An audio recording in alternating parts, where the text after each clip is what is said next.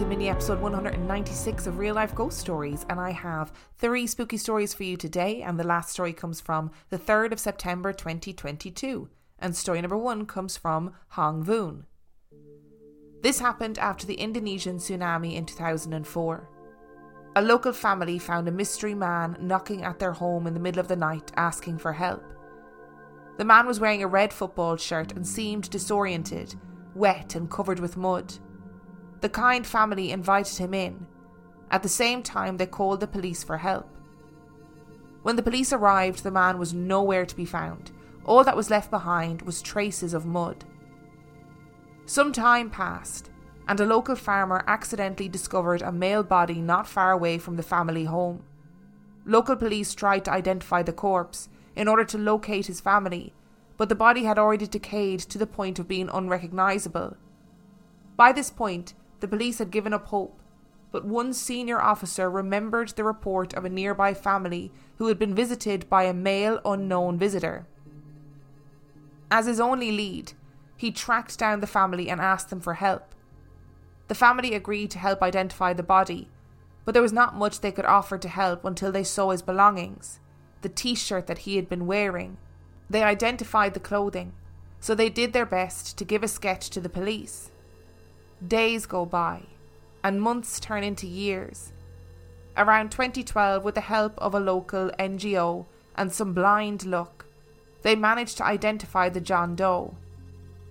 The sad part is that he was a husband and a father of 2 sons. Unfortunately, his wife and his sons were also victims of the tsunami and died around the same time as him. His wife and one of his sons' bodies was found and recovered, but one of his sons' bodies was still missing and presumed dead. Sometime later, they relocated his remains and buried him with his family, hoping to unite them in the afterlife. In 2018, the senior police officer and his family were on their way to their vacation, and suddenly he received an emergency call from his station that reported that someone had broken into his house. Having no choice, the senior police officer with his family had to rush back to inspect the situation. When they arrived at their house, their front door was wide open. Inside their house, floors were covered with mud. The house itself stank. It smelled like rotten bodies. But none of the items had been stolen. The strange thing was, his police station had never called. They had never reported a break-in to the senior police officer, and they had not received any report of a break-in either. The oddest thing was that the mud was still wet and moist, just like whoever had made the mess disappeared right at the moment they arrived back home. The family couldn't carry on their vacation plan, as they had no option but to stay and clean up their home, a job that would take them at least a day.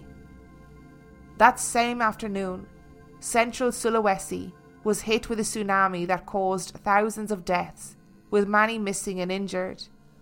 Suddenly, the police officer became aware that his family were not pranked, but saved. Otherwise, they would have been at Central Sulawesi right at that moment, at the beach house they were supposed to check into. Days later, the senior police officer took his family to visit the gravestone to show his gratitude. After doing so, he and his family left the cemetery. Before he got into the car, he looked back and he saw a blurry image in the cemetery. A man, a woman and 2 children, in the distance, smiling and waving at him. Although he couldn't quite catch their appearance, he could see that the man was wearing a red football shirt. It brought a moment of peace, knowing that in the afterlife the family had been reunited. So this story was sent in response to the Japanese tsunami episode that I did. Well, specifically the Japanese tsunami TikTok that I did, which went viral at the time, but then was subsequently picked up recently by one of those video news outlet things, and they reposted the video, and people had been responding to it again like they did the first time. And so many stories like this come out after disasters happen. And, you know, a part of it, I'm sure, is local legend. A part of it, I'm sure, is folklore. A part of it, I'm sure, is how people survive, you know, emotionally and spiritually when these things happen. like so many lives were lost. So many lives were lost in an instant, and tragically and horrifically, and lives cut short. And I guess people need to know that families are reunited in the afterlife. So a part of these stories and the existence of these stories is to give people hope that in the afterlife, the victims who lost their lives found happiness. And I guess the thing to take away from this is that in some way, ghost stories are really important because they bring people comfort, particularly in times of great tragedy where you can't really make sense of what's happened and it all seems really out of control and chaotic, that sometimes people turn to things like ghost stories to make it seem slightly less horrendous. And story number 2 comes from Patty. I just listened to the bonus episode regarding the most haunted city on earth yesterday, and I felt compelled to let you know that Savannah, Georgia is definitely haunted. But I suspect it would be tied with New Orleans, Louisiana for the most haunted city in this country. Having been born and raised in the southeastern United States, I can testify that this area in general seems to have more than its share of haunts. I suspect it's because of the many conflicts fought from settler Native American battles to the Revolution to the Civil War. As well, the bulk of the settlers were from Scotland and Ireland, bringing with them their mix of religious beliefs and superstitions. My granny was born in 1908. And used to tell of riding in a Model T one evening with my granddaddy and seeing what appeared to be a woman squatting in the side ditch. Keep in mind that the Model T Ford was an open-sided car. The woman looked to be wearing mourning clothes and had a black veil over her head and face. My granny said that she and granddaddy both saw the woman very clearly. They did not stop but kept driving down the dirt road. Just as they were rounding a curve in the road about a mile further down, there was the same woman squatting in the side ditch. At this point, my granddaddy stopped the Model T and said, "Sally, I'm going to find out who that is." To which my granny replied, "Rudolph, if you get out of this car, I'm leaving you." He ended up driving on. I never knew my granny to be psychic or particularly superstitious or exaggerative. And this is the only creepy incident I've ever heard her relate. Although this event happened in the early years of their marriage, in the early 1930s, she seemed to recall it like it was yesterday, even in her later years. My family and I live just down the road from where this took place, and often as I'm driving home at night, I'm thankful to be in an enclosed vehicle with the doors locked, rather than a buggy-topped, open-sided one like the Model T.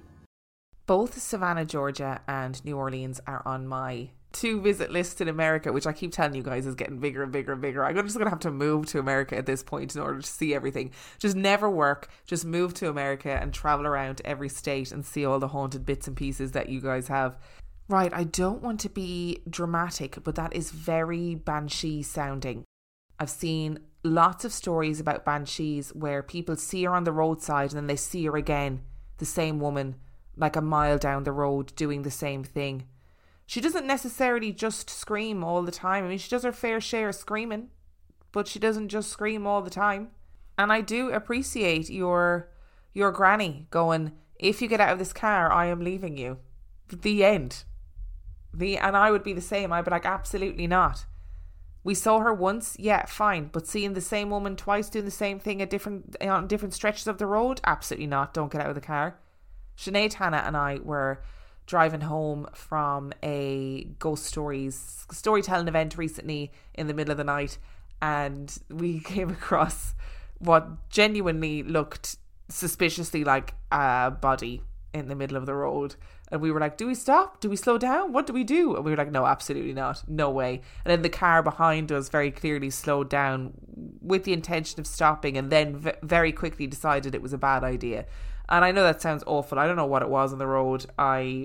Maybe we should have stopped to remove it from the road. But I was like, two women on their own? Absolutely not. I'm not stopping. No way. No way. And story number 3 comes from Varsha. There is a place called Shamshabad in Hyderabad in India. This particular uncle works somewhere outside the Shamshabad city, and he has to come back to the city to his home after work. The road from the job site to the city is long and mostly woody and deserted. There are also stories about people being spooked in this road at night time, but this never really fazed the uncle. He probably didn't believe in the supernatural. Like any other day, the uncle finished his work and was on his bike back to the city. It was dark and late, and there wasn't any vehicles on the road. After entering the wooded area and riding for some time, he came across a female figure alone on the side of the road waiting for a lift. People say not to give rides to hitchhikers at night, they can be dangerous. So the uncle passed by this woman. He rode for some more time and then came across the same looking woman again. This time too he didn't stop. Uncle was a little further away from the end of the wooded area when he came across the same looking woman alone again. This time for some reason he stopped to give the woman a ride. "Why are you alone? Where do you want to go?" asked the uncle. The woman was beautiful, probably into her late 20s. She said she couldn't get a ride and was waiting alone for a ride for a long time. She seemed polite. The uncle offered her a ride to the city. She got on the bike, but she didn't seem to be as heavy as he thought she might be. The woman said she would say where to drop her when they reached that place.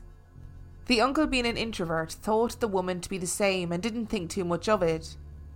They started the ride and didn't talk. The uncle asked twice, had they reached her place? But she told him to go ahead a little further. She also told him not to look behind at her, whatever sound she makes. This seemed like a strange thing to say, but at this point it was very late, so he was not in a position to stop the vehicle and ask her to leave. He agreed to her demands and kept on riding the bike. They were almost near the city. There was silence for some time. Then he heard the sound of crackling, like grinding some wet but sturdy stuff. The man asked what the sound was, but the woman said it was nothing. "Don't look back. Just keep driving." The crackling continued and the uncle fought the temptation to look behind him. It then struck him that he could look in the mirror on the handle to see behind him, and he did. And he lost his shit. The right side of his shirt was soaked, and he saw something dripping from the right side of his head. It was blood. The woman seemed to be chewing something. The crackling sound was coming from her mouth, which was covered in blood, his blood. The uncle screamed and lost his balance. Both fell from the bike, and the uncle lost consciousness. Later on, a pickup truck went by on the same road, and they saw the uncle alone on the road a little away from his bike, unconscious and bleeding at the head. He was missing his right ear. The truck driver and his helper took him to the hospital. To this day, he is amazed about what happened to him and bewildered as to why he didn't feel anything at the time when the woman was eating his ear. Yet this incident did not deter the uncle from travelling alone on the same road at night. He had to work after all. However, he had learned his lesson to not give rides to strangers at night on spooky roads, and most importantly, to wear a helmet. So was it a ghost or a cannibal? One thing is for sure, that man wasn't crazy or hallucinating, because he is walking around with only one ear. Is this an elaborate moral tale that is simultaneously telling us not to motorcycle without a helmet and also not to pick up hitchhikers, especially when they're strange women who keep appearing multiple times on the same road? Or is it a true story? I'm going to believe it's a true story. I want to believe it's a true story. I also want to believe that there is a man who has one ear, and every time people ask him, "Whoa, what happened to your ear?" He's like, "Well, wait till I tell you a scary story," when actually what actually happened to his ear is probably far less interesting than a potentially cannibalistic ghost woman chewing his ear off in the middle of the road. Isn't it weird? We haven't had a serendipity moment in ages, and we've had two stories that have very similar themes, which is a woman appearing multiple times along the road. And look, it's clearly it was better for Granny and Granddaddy not to stop to pick up that woman, because they would have ended up earless. Seriously, 3 great stories today. Today's stories have been wonderful. Thank you so much for listening to today's episode. Thank you to Hang Voon, Patty and Varsha for sending in your stories. Remember, the last story came from September the 3rd, 2022. If you would like to send in your story, you can do so by emailing it to reallifeghoststoriespodcast@gmail.com. You can also check out the website reallifeghoststoriespodcast.com. And if you are desperate for more content, you can sign up to patreon.com/reallifeghoststories, where for $5 a month or $2 a month, you get access to heaps of extra content, as well as every single main and mini episode completely ad-free. And on that note, I shall see you next time.